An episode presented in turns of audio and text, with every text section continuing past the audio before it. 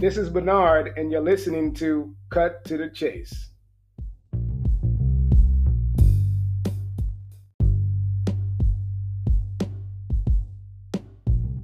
Hello, everyone. Welcome to another episode of Cut to the Chase. This is your host, Gregory Proctor.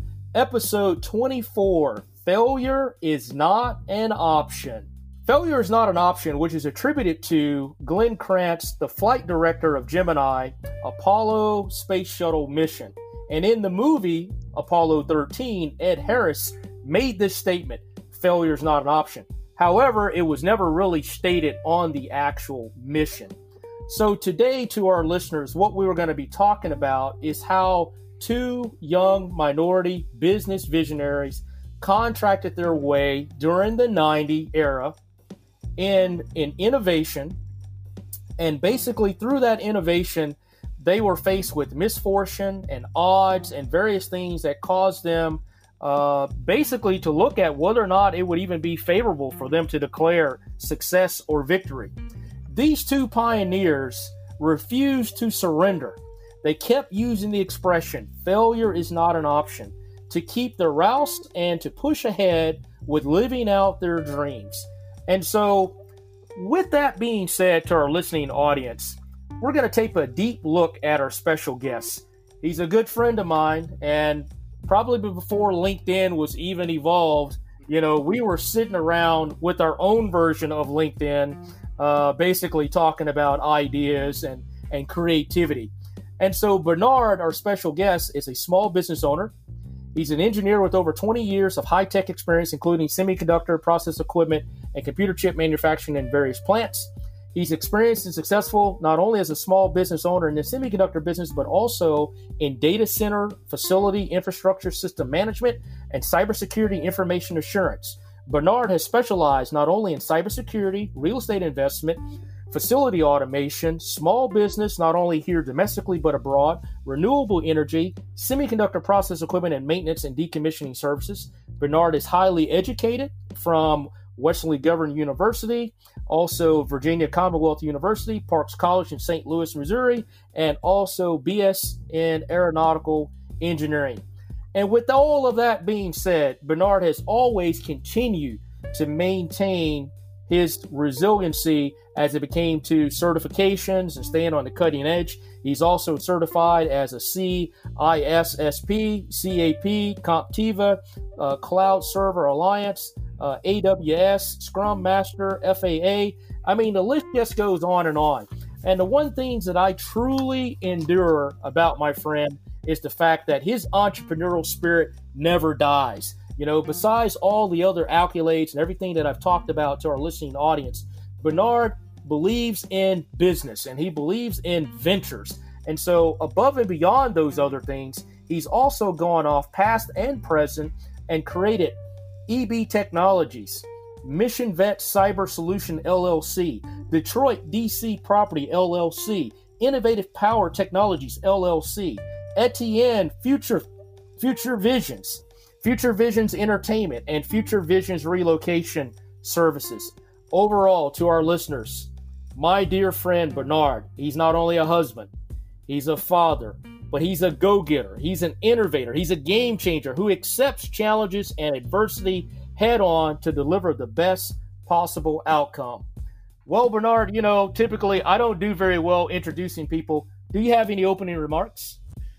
Well, I'd like to say, Greg, thank you very much for inviting me to your podcast, uh, Cut to the Chase. Uh, I've been following you, and uh, I'm just delighted uh, to be with you this evening um, uh, and talking with you. Uh, you've been a good friend of mine over the years. We've known each other for well over 20 years. Um, you know, so we've got a lot of stories, a lot of background, um, failures and success. So I'm just you know looking forward to having an engaging conversation uh, with you, and hopefully at the end of the day, we would have. Um, provided you know some good substance to uh, our listeners and uh, hopefully help somebody out uh, to figure their way out. Absolutely, absolutely, absolutely. So so as we begin to talk talk to you know some of the things that that kind of re- revert back to failure is not an option. You know, my first question is is is like do you recall kind of like you know when we when we first met? You know, we're talking like we're talking like the mid '90s, late '90s. You know, I I recall you know some of the things as it relate to us eating lunch late at night, you know, around midnight, sitting around the table, you and I and other engineers and technicians, basically talking about our future. You you want to you want to share with our audience some of those some of those earlier stages of of how you met me and and, and basically some of the journeys and things that we had, some of the discussions.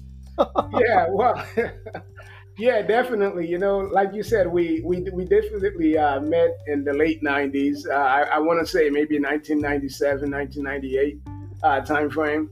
We both worked at uh, at the time in Richmond, uh, a company called uh, White Oak Semiconductor. Um, well, they've changed their name several times since then, but uh, and went out of business.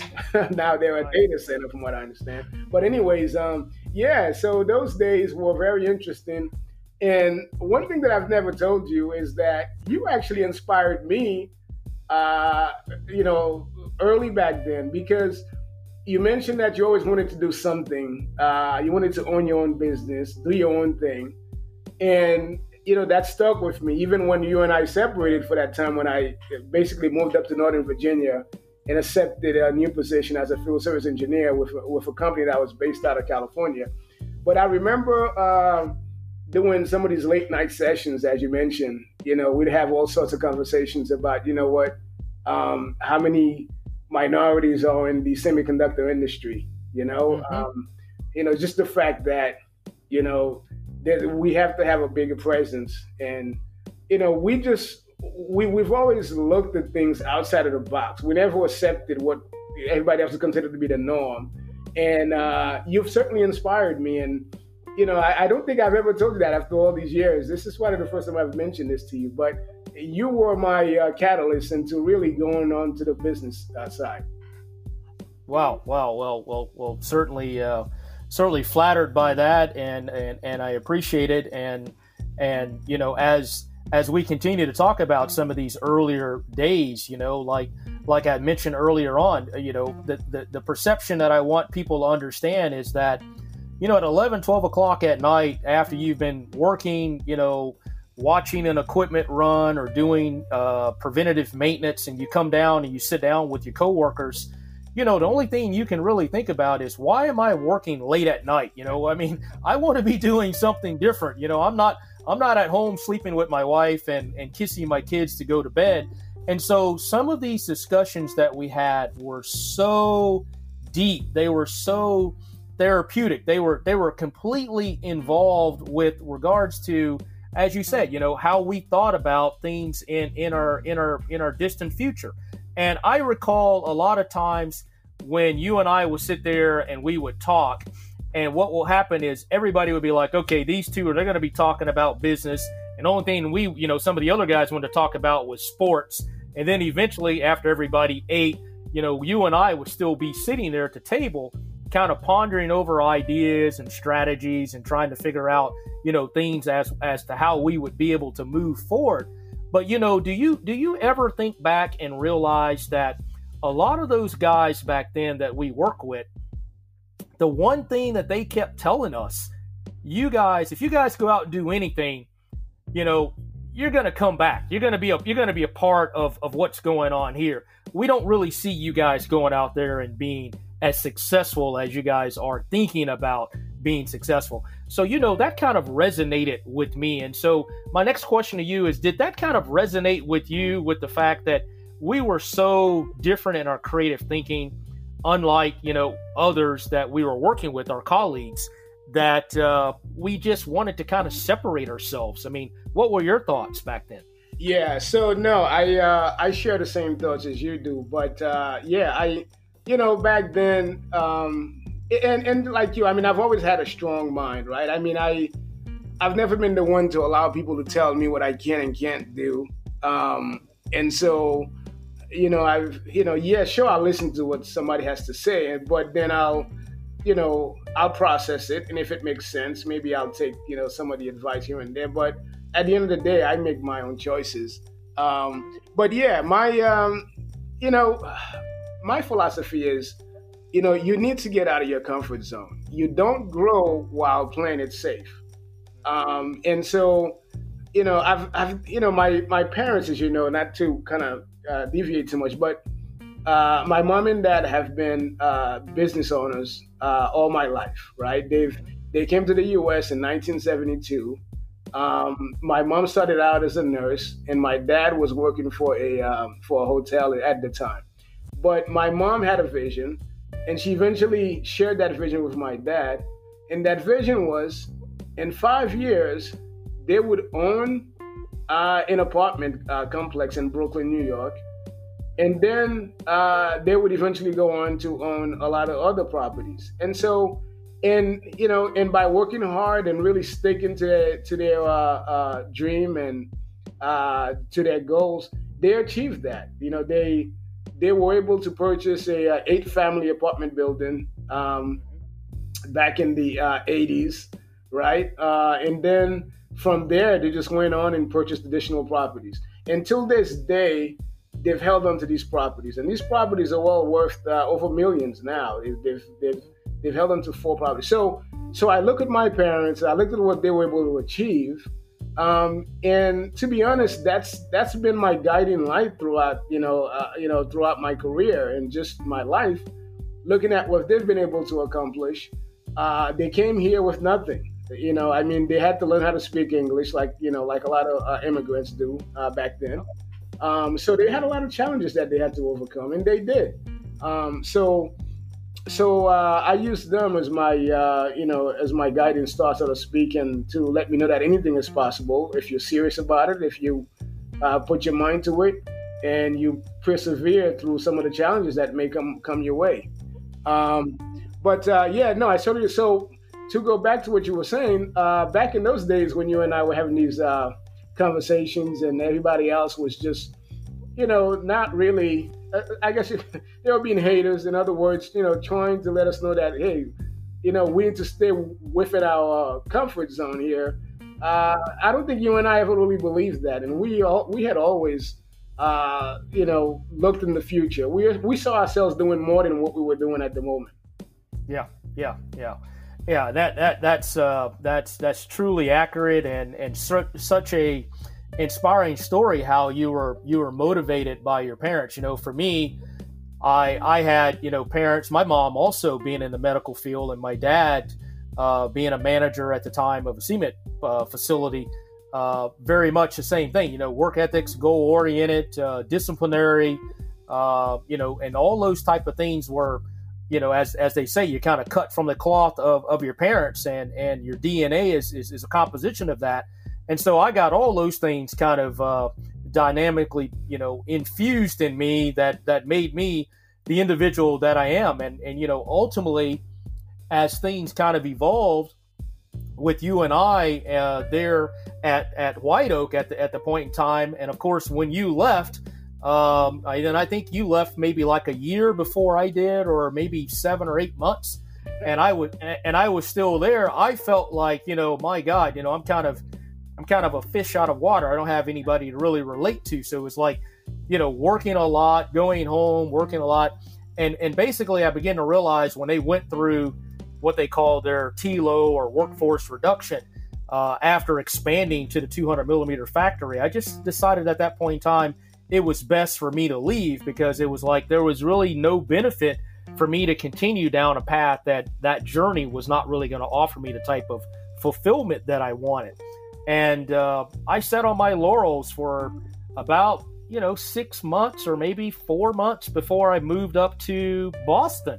Uh, and which, you know, as as we start to talk about me being in Boston and actually you being in in in in, uh, in Maryland, D.C. area, yeah. you know, it's such it's, it's such a funny story. I mean, because you you had basically at the time the entrepreneurial bug. You know, you you had left you left the California company.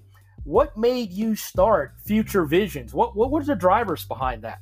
Yeah, so uh, yeah, so as you said correctly, I, I left about a year before you did. Uh, I left White Oak a year before you did, and um, you know went to work as a field service engineer with uh, I think it was called Quester Technology back in the days, but they were bought out by uh, Canon Um, you know, um, so yeah, so um, so what really got me started in Future Visions was my back was against the wall. So uh, we were providing equipments and servicing those equipments, and this was for um, uh, the CVD area, the chemical vapor deposition uh, area, if you if you recall, because you you were in diffusion.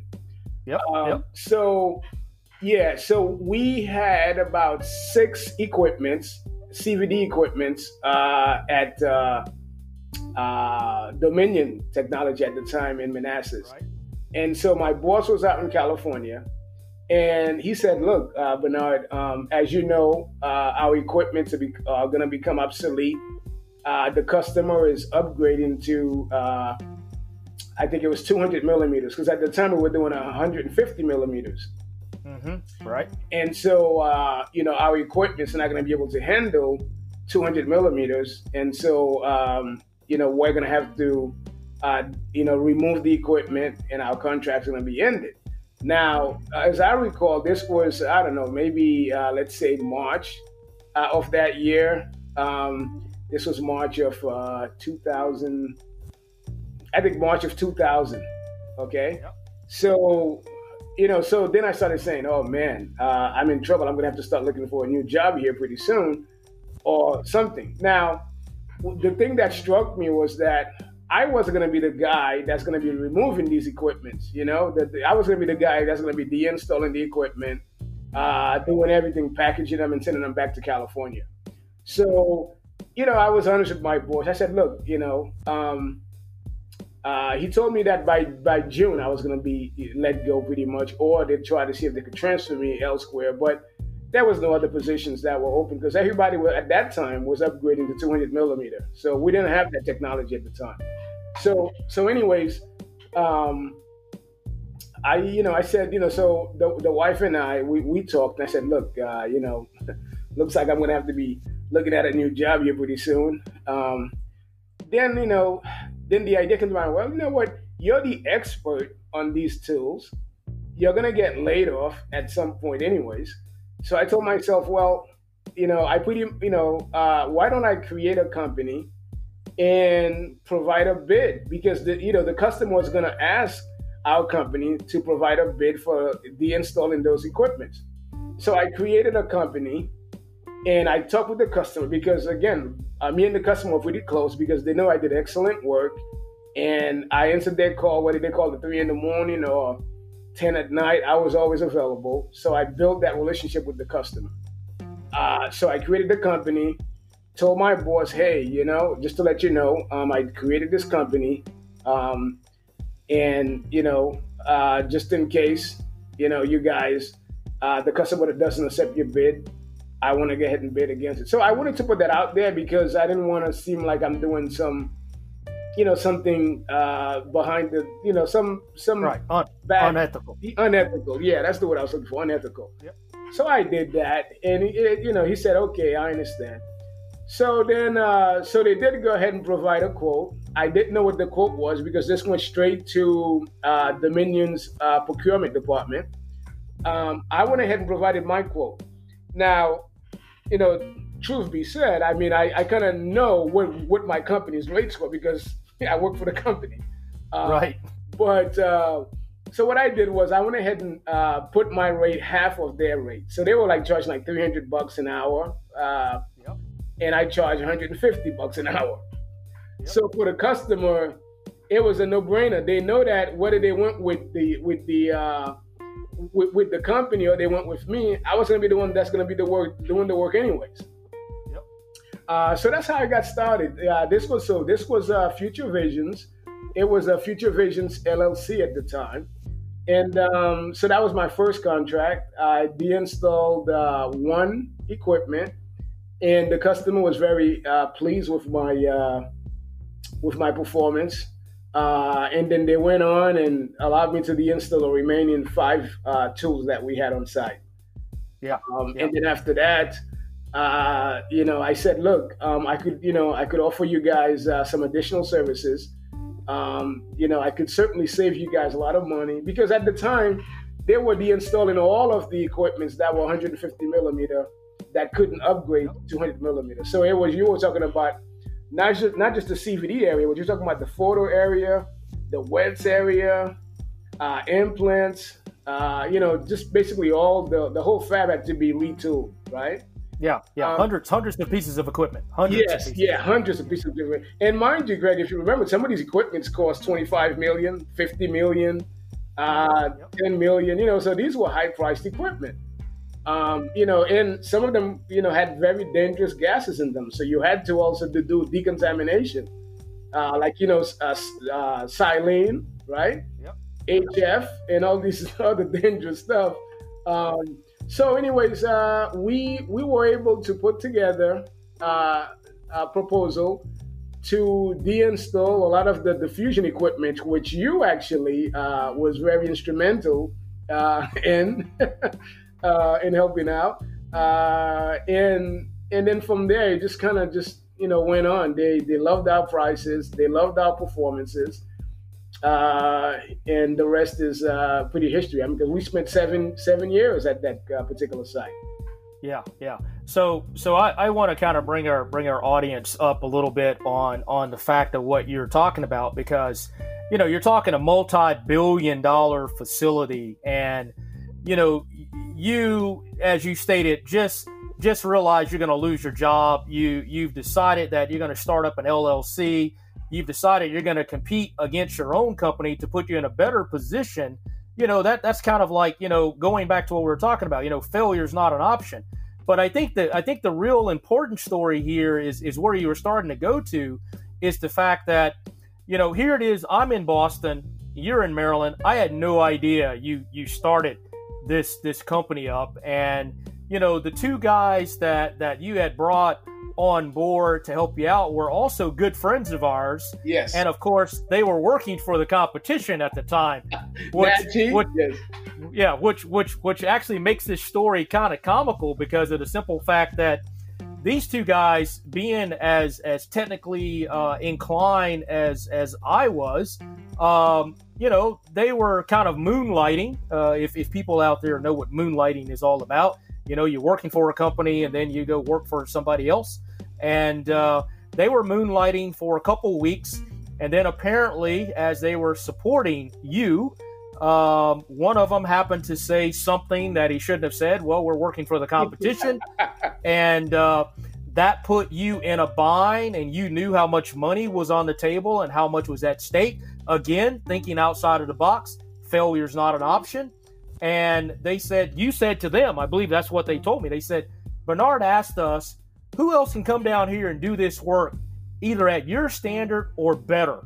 And they all, they both said, hey, we only know one guy in the world that can do that. I mean, you know, and he's in Boston. Yep. And uh, when when when they when they told you my name, I think you were like, really? You know, you were like, man, I haven't I haven't talked to that guy in like, you know, I don't know. At that point, it had been like over a year, a year and a half. Right, exactly. About two years. Yeah, yep. about two years. About two years.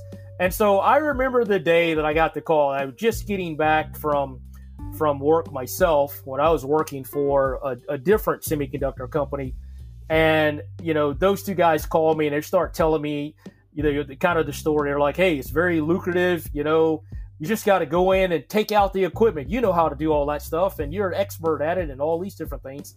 And I just thought they were bullshitting me, to be frankly honest. And and and and ultimately, you know, after I told them, I said, "Well, yeah, go ahead, give my give give my number to Bernard."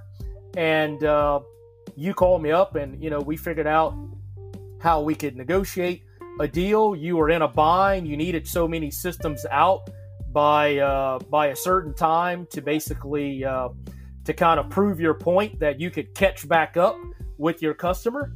And I remember I said, you know what? What do I have to lose? You know, I, I, I thought through this. I said, well, my work schedule is really five days a week, but I can pretty much work four days a week, get on a plane on Thursday night, and be on site in Virginia uh, on Friday morning and be prepared to kind of work basically 48 hours straight. Right. And so and so that first first system, I think it was the first two systems that we were trying to take out. And just to kind of paint a picture for everybody that's listening, these systems are like 12 feet in length by four feet across. with miles and miles of cable and glass and high pressure gases, high volume, you know, electricity, you name it, just all kinds of hazard, you know. And uh, I remember looking at you going, okay, what do we got to do? And you're like, okay, we got these two systems. And it was like within a 48 hour window because when I got there, it was like a Friday and you had to have these systems broken down, tagged, and ready to be shipped out on Monday. And uh, I said, okay, I said, okay. So knowing that I was there to support you, having your back, and knowing what was at stake, you know, I think I worked literally 48 hours with, with whatever helpers you had provided to me to be able to get the work done. And I quickly realized at that point, not only from a context for, for your perspective, but even in the context for me, because, you know, I was like, you know what, this may be the first opportunity for me to kind of see firsthand how I could really move forward in a manner to not work for somebody else you know? And and the semiconductor industry at the time was prime because like you said technology was changing facilities were closing. So there was all types of capital equipment decommissioning jobs popping up literally all over the US and so within that first 48 hours even though we came up a little bit short at that point in time and you and I talked about it and you were like hey you know Greg appreciate all your help you know you did a great job we'll finish up the rest before Monday rolls around because I had to get on a plane. And I remember flying back on a plane going, let me get my head screwed on right. I called you back and I said, Bernard, I said, you know what? Do you really want to do this? And you said, what do you mean? Do I really want to do this? You're like, you're you're you were telling me this is my livelihood, this is my life. You know, this is this is the only thing I've got. I've got banking, and of course, I had a full time job. And I told you, I said, all right, Bernard, I'm going to commit to you every Thursday night I'm on a plane and I'm going to work straight through Sunday. And I don't know how many weeks we did this, but I had a plan when I came back down there and you were like, "Holy crap, man. I can't believe you thought about this thing." There was so much systematic approach. There was like like building a car, you know, like like running it through Ford, you know, like running it through the Ford dealership. And I think at that point in time is where people realize, okay, we got a company that is not the equipment supplier. They're they're a third party, but yet they've got an expert on their staff and they're outperforming us. And the competition was on at that point. And that was like the beauty of it for me. It was like, okay, you know what? I've got the entrepreneurial bug. I know how much I can support my friend here. I know how we can move this thing forward, and we're going to be the best in the game when it comes to doing what we do. And uh, to me, that was like that was the bug for me, man. You you gave me the bug. You say I gave you the bug, but you gave me the bug at that point in time because I was like, man, I'm ready to stop working for anybody else except for myself. I mean, I just knew at that moment it was like, okay, if I can figure this out, I can figure anything out, you know, and uh, and that was great because of the simple fact that you know you had built a rapport with your customer uh, at the time and your customer was like, okay, you know what? We want this guy to come down here and do all this work. And then, do you recall the time that we had like one issue? I was in Boston, and uh, the team that you had there on site, they had gotten themselves into a little bit of trouble because they were afraid to deal with some of the hazardous gases yes. and chemicals and various things. And I remember you calling me up and you said, man, can you get on a plane and come down here right now? This was like in the middle of the week. And I'm thinking, like, hey, I can't come down there right now. What seems to be the problem?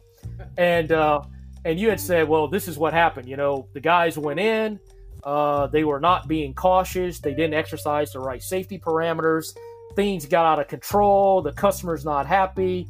He basically shut down, you know, our work and basically said, if you can't get Greg to come down here, then you know you guys are going to lose out. And uh, I still remember that to this day. It was it was just so it was like an eye opening experience, you know. Oh yeah. These these other four guys were like, you know, uh, we're we don't want to go back in there if the hazards exist the way that you guys state that they are. And uh, I remember you saying to me, "Hey man, whatever whatever it takes, you know, failure's not an option. Whatever it takes." And at that point in time, was probably the first time we got into kind of a little bit of a disagreement with regards to uh, how we were going to move forward. You know, at that point, I had an idea, you had an idea, yeah. uh, and, and and things were things were still very much objective as far as getting the work done, but it was still based on the fact that you know I was wanting to kind of accelerate things, and you were like, hey, let's let's just kind of focus on what we got to do, and then I was kind of saying, you know, you got a couple guys on on your staff here that really, if they don't have the expertise you need to kind of consider to do things a little bit differently. Yeah. And I and I understood your point of view because of the simple fact that you were trying to help, yeah. you know, those that have helped you grow your company, and uh, ultimately you end up making those decisions down the road. But uh, you know, I think at that point in time, it was it was really one of the things that I kind of started to, to, to, to first come to mind with regards to creating kind of my own my own entity, you know, because yes. because I was like, you know, I I don't want to have, you know, these type of situations where you know you got a guy that's more about flirting with the women yeah. than about than about doing work, you know, to kind of be a part of my my brand, you know, and uh, you know that that was things that I was like, wow, you know, how how how can we move beyond this? yeah, no, you know what? Everything you said is 100 percent accurate. Uh, it's just that you know, and like you said, I think I um, you know, I gave a lot of value to loyalty. Uh, like you said, I um, some of these guys were the ones that uh, helped me to get the company where it was at the time, and you know, allowed me to be able to continue bidding. But then, as we grew and you know more expectations in terms of being a more professional company came upon us. Um, some of these guys unfortunately couldn't adapt to that growth, right? So uh, we really couldn't grow with them. But at the same time, I was stuck. Well, you know, these guys did help me out quite a bit. So how do I just let them go like that? And that's where I think you were really um, more of a better businessman at that moment than I was because you were able to clearly see what, what you know what had to be done, and I just I wasn't ready for it. Um, right. And we right. both know the, the, the guys that we're, we're talking about. We, know, we're not, we're not going to name names, but yeah. yeah. So at that time, yeah, you did go on and created your company, which became very successful as well. Mm-hmm. Um, you know, and you know, you you you uh, you saw a niche that I didn't see as well, and you you you uh, capitalized on it. Um, right. Uh, until this day, it's uh, it served you well.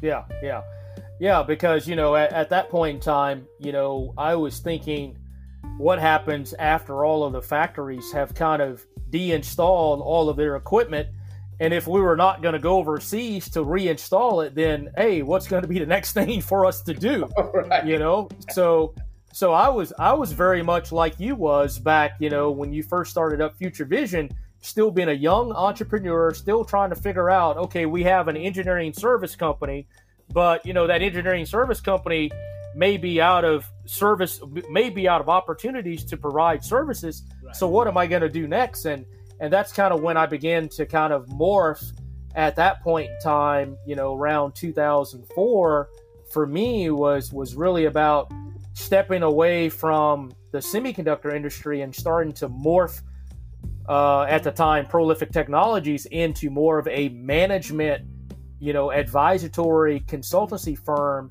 where we were providing more advisory and management functions dealing with project controls and uh, you know, not to say that that was easy at the time, but you know, we we did have some inroads that allowed for us to take not only the semiconductor experience and and leverage that into our management experience, but we also had projects that allowed for us to do that as well. Because you know, I went full circle from being an employee at White Oak and then going off working for another uh, uh, capital equipment company and then working for you and then turning back around, coming back being a subcontractor to White Oak. yes, yes. yeah, this is very crazy business. yeah, yeah, yeah. So, but you know, one thing that I want to mention, Greg, to our audience and to our listeners is that, you know, um, you know, we've encountered a lot of challenges. You know, as you mentioned, you know, some of the guys that you know uh, were flirting with some of the customers, uh, employees, and stuff. you know, I remembered uh, several times where I, I was contacted by the customer's HR, and it was about one of my employees, and you know, I, I, I had to deal with that situation, and so uh, i had to let go of you know a few people's unfortunately because of potential sexual harassment um, allegations. Um, and just you know, as small business, you, you're wearing so many different hats. Uh, you know, you're the, you're the uh, you know, at, when we initially started, I was the I was the HR guy. I was the, the the, the payroll guy. I mean, I was the supervisor. I was the the guys providing the bids. Uh, I was the guy giving the weekly updates to the customer. So, um, you know, you've got all these hats that you're wearing uh, initially, and it's like you know, it's it's it, it's tough, but you learn a whole lot, and you learn how to deal with people, and you find out what you need to do to keep the customer happy at the end of the day. But uh, it, it, it was challenging. Yeah, yeah, yeah, and you know, even even after. Uh, you know, we, we would have, you know, our, our day-to-day sessions with regards to what was going on there, you know, even after, you know, me moving on, we still maintain a very solid, you know, fundamental relationship that we could always utilize each other as, as, as sounding boards. Because even though you were still supporting that company for seven years, I was off doing you know other other things uh, to try and you know kind of be a pioneer in different extremities of offering uh, the same type of engineering services, but in a little bit different context or flavor than than taking out equipment. And so overall, ultimately, you know the the struggles that we both face that that we kind of endured was the simple fact, and and and, and I like to kind of just put it into the context of, of this. You know, we were young, we were minorities, we were we were competing against multi-million dollar, multi yeah, multi-million dollar organizations. We were winning work, but yet we were also being shunned upon based on, you know, the, the, the simplest things because of the simple fact that we didn't have our policies and procedures and rigor kind of kind of uh, kind of uh, flushed out. We were learning on the fly and and basically we both knew you know you had a family i had a family. We knew that failure was kind of not an option for us. I mean we had to figure this stuff out regardless of the hours the time the sacrifice you know everything had to kind of come into a balance and that balance was you in your business and that balance was me in my business as trying to make sure that we could we could we could flourish and that we could thrive in an in an ever evolving and changing world that we were living in at that at that point in time. Because the thing was is that you know what most people don't realize is the fact that being a minority and dealing in those type of industries when there's not very many of you yeah, you got to be smart, you got to be educated, you have to perform well, but it goes above and beyond that with the eye contact that is on you and what you have to deal with in the overall essence of performance.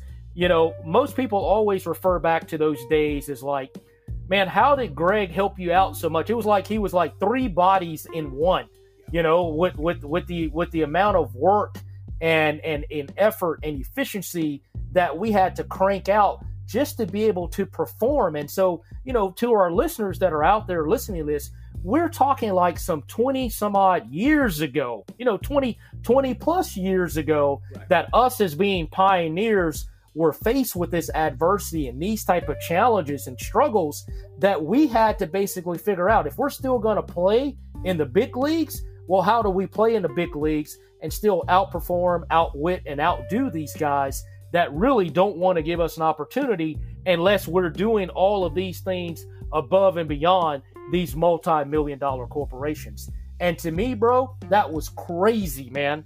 That was. was. absolutely crazy. It was, you know, and I would venture to say that I think uh, we were probably maybe the only minority or black owned company, I guess, at the time in the semiconductor industry. I mean, you and I had a conversation about that, and I couldn't think of any at the time. Uh, did you ever find any that were? No, not at all. Yeah, I mean, not it was, at all. Yeah, so it was a very uh, specialized area, and not many people, not many minorities got into this kind of business. Uh, you know, women were not really, uh, you know, well known to be part of this uh, uh, uh, atmosphere of this business. But you know, Craig, one thing I wanted to mention to you is, you know, again, going back to failure is not an option. Um, so again, just like uh, the first time when I seen the writing on the wall with me potentially getting fired or laid off, rather, uh, because the technology was changing. You know, I also saw that the semiconductor industry was changing as well. And so mm-hmm. when I seen that, you know, I said, you know what, I need to start diversifying. I need to start looking for other opportunities. And so, you know, uh, as you've mentioned at the beginning of the uh, podcast, you know, the numerous companies that I've uh, mm-hmm. created. Some I've, I've shut down uh, since then, but uh, some of the other ones are still uh, active. But one of the companies that I created was Future Visions Entertainment and Future Visions Relocation.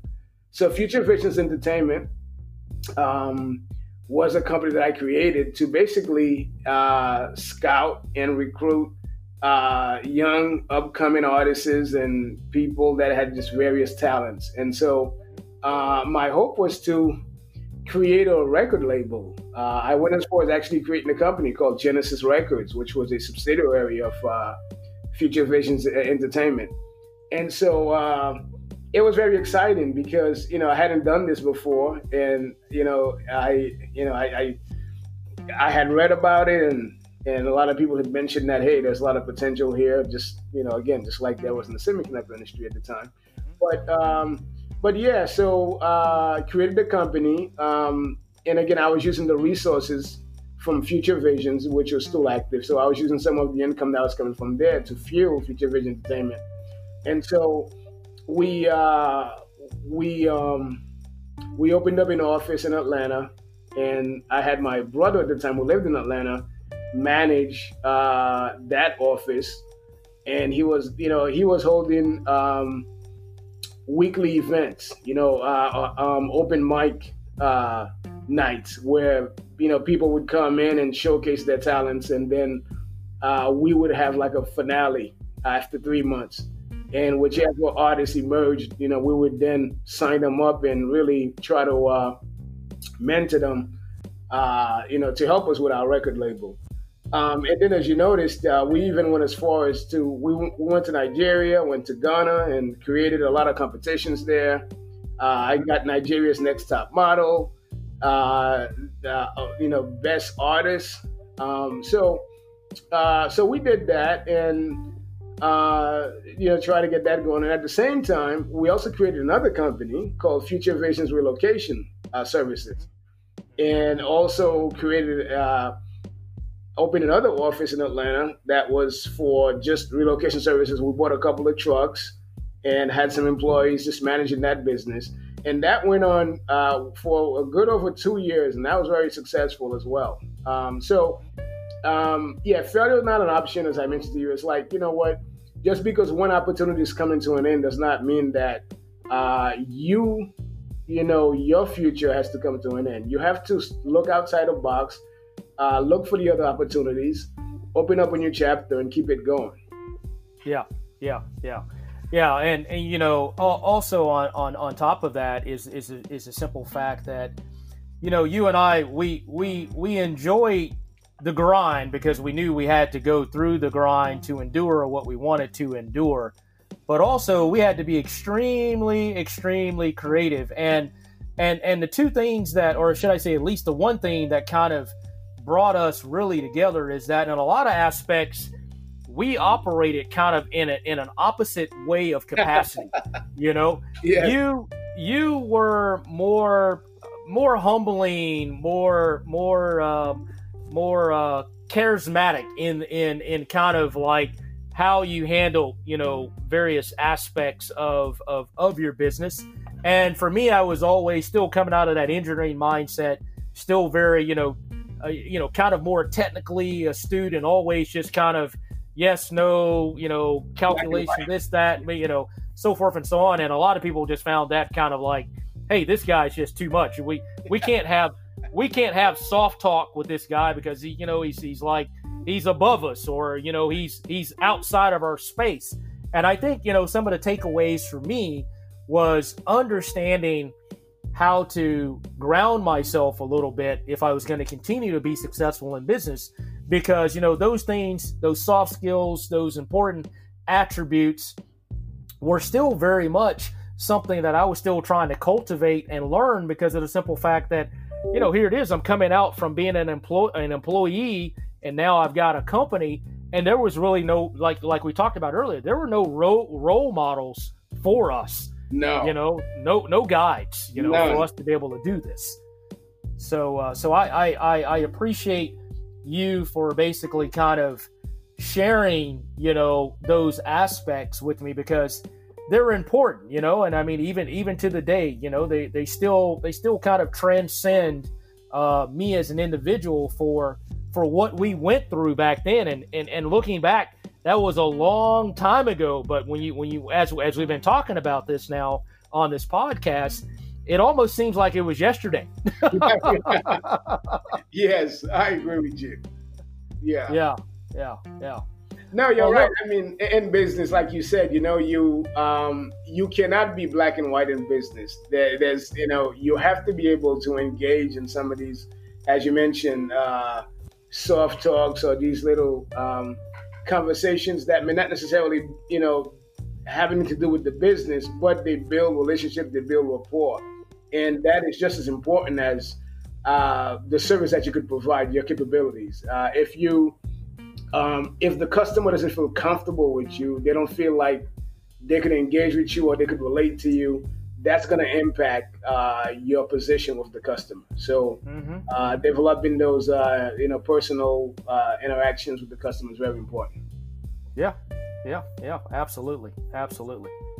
So, so here, here's here's kind of, I mean, it's not a not a question to uh, to trip you up or anything like that, but obviously, you know, so much time has passed, and you know, even being in the position that I'm in today and and running, you know, several businesses very much like like you are, uh, you know, I do think back and I say, man, you know, if if we could have just kept our heads screwed on right and allowed for ourselves to put aside our differences and you know even though you know we we're still brothers and we acted like brothers even back then you know and and been able to kind of find that that middle ground you know collectively where would we be you know because i mean looking back that would have been 20 some odd plus years Yeah. of, of future vision success Yes. you know if, if if we'd have still been connected kind of at the hip of being able to kind of keep ourselves you know uh, braided together you know in in the in the course of how our journey unfolded i mean that's that's always something that i think about you know every now and then when i look back what what about yourself Yeah, no, I agree with you. I, I you know, I think back and and I, you know, and I wonder uh, where would we be had things been different? Had we continued the partnership that uh, we were in with Future Visions and you know, uh, and explored other opportunities together uh, as Mhm. partners. Um, I want to say that we would have been. Uh, we, we, we would have been a force to be reckoned with. Uh, I, I want to say we, we probably would have been a this multi million, if not a, a billion dollar business at this point because uh, your energy, your motivation, uh, as well as my creativity, um, my business skills. Uh, I mean, these these things combined would really, I mean, would would be limitless in terms of our, our potentials. You know, uh, of attacking various markets and uh, just being able to uh, expand our services and our businesses. Um, but you know, uh, I always say things happen for a reason, and here we are, twenty something years later. Like you said, we're still brothers. We engage and we have conversations all the time. Uh, you know, um, running ideas by each other, trying to get a gauge on certain things. And so, um, you never know. You know, the, uh, we're still young. Uh, there's still a lot of things there that uh, we could do. So we'll see. This is this is just uh, you know the the book hasn't been finished written yet. Yeah, yeah, yeah. The chapter, the chapter's not over. Yeah, I, I totally, I totally agree. I totally agree. Well, look, Bernard, we uh, we certainly definitely appreciate you uh, being on uh, the podcast today and, and, and kind of sharing some of those things that you know as as we talked about you know being two young minority entrepreneurs looking to kind of venture out on our own some 20 some odd years ago. I mean it, it it's it's it's been a journey you know and uh, you know besides the out of the box thinking and, and and and kind of trying to overcome adversity and as you stated earlier not listening to to kind of the naysayers or the haters because you know ultimately you know you you you brought it up uh, a point very well. You know you make your own decision. It's a it's a conscious choice. If you decide you're going to go and be successful then by god you're going to you're going to do what you have to do to be successful. And uh, you know we we overcame a lot of stuff man i mean you know i i look back i look back and i'm still laughing right now still giddy to me that how in the hell did i get on a plane every thursday literally work 48 hours. I mean, the only time I left the factory was like to grab lunch. I mean, sometimes I remember you would be like, great, why did you even get a hotel? Because you're not even going to sleep there. That's right. That's right. yeah. So, I mean, you know, it was, it was just crazy, man. It was crazy what we, what we endured. But, uh, you know, we had that mindset, like, you know, like we talked about, you know, it's just like, we're we're determined to overcome and and and and see the best possible outcome of of of, of our of our effort and our labor, and uh, we were just not going to give up. And man, it's it's it's just been great to remember all this stuff, you know. No, it has, and I tell you what, um, I feel like we we could spend another 24 hours having this conversation and I, mean really you know it's uh, I I'm, I'm really enjoying it uh, reminiscing and just you know, I mean, 20 years ago, things were so much different. Uh, mm-hmm. You know, it's like, man, here we are in uh, 2020, and you know, technologies have changed, uh, ways of doing business have changed, and we're still around, and we are adapting to these changes, right? Um, and so, you know, it, it's it's a blessing, but it's also uh, a testament to us being able to uh, to really uh, think outside the box and to uh, to look at the future. Um, right now, you know, I'm look at me, I'm doing cybersecurity. Now, would you have thought 20 years ago I'd be in cybersecurity? Probably not. I didn't know I was going to be in cybersecurity, but I happen to be in cybersecurity. And I tell you, um, I see that as being uh, the future uh, in terms of you know technology and in terms of making uh, a good business. And so that's why I've, I've uh, decided to go this route. Um, but as we come to us the close of this podcast, I, I did want to just mention a, a, few things, if you don't mind, to sure, sure, go ahead to our to our listeners, and that is, you know, as I've mentioned before, you have to get out of your comfort zone. You only grow by being uh, uncomfortable with your situation. You know, you have to be brave. You got to be bold. You got to be confident. Um, and again, as I mentioned before, don't let people tell you what you can and can't do. Um, always have a can do attitude. Um, and you have to always think outside the box. And one thing that's worked for me is fake it till you make it. you, you, have to. You know, the, the, uh, Craig, how many times I, I'm sure somebody asked you or a customer asked you, you know, uh, can you do this? And what's your answer, Craig? Oh yeah, we can we can take care of that. and you have no idea how you're gonna how you're gonna do it, right? so exactly, exactly, exactly. So you know you have to basically you know uh, do whatever you got to do to get to get it done, and um, you know that's gonna make you grow. That's gonna make you realize that you know what I've come a long ways, and uh, and and and and and that's what you know I keep in my mind every day. It's like I cannot fail now, I cannot. Failure is not an option. Doesn't mean that uh, you know I've I've obviously started a lot of ventures that were not successful, but that's not failure. Failure is, in my mind, is just never having tried and just giving up. You know, that's failure. So I want to just make sure people understand when we say failure is not an option. It's just that, yeah, in the real sense, you could have a startup and the startup didn't go very well. It failed, but you as a person did not fail because you continued moving forward you went on to the next opportunity. Yeah, yeah, yeah, yeah, absolutely, absolutely.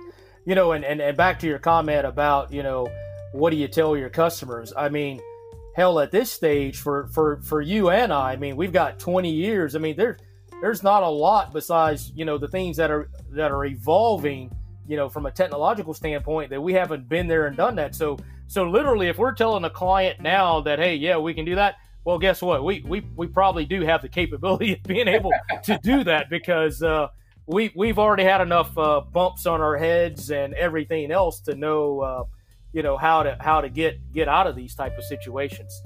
Well, look, Bernard, you know this has been great, man. Um, you know it's been a blessing, you know, to have you on on the podcast. You know, and I'm I'm gonna leave just basically with with kind of uh, three three sayings. You know, one, as we've talked about, failure is not an option, and I think Bernard has kind of uh, really emphasized that. You know, it's really what you take away from your failures and, and, and how you pick yourself back up uh, in order to be able to move forward, uh, not only in life but but also in business. And then you know the other thing here is is be in the grind.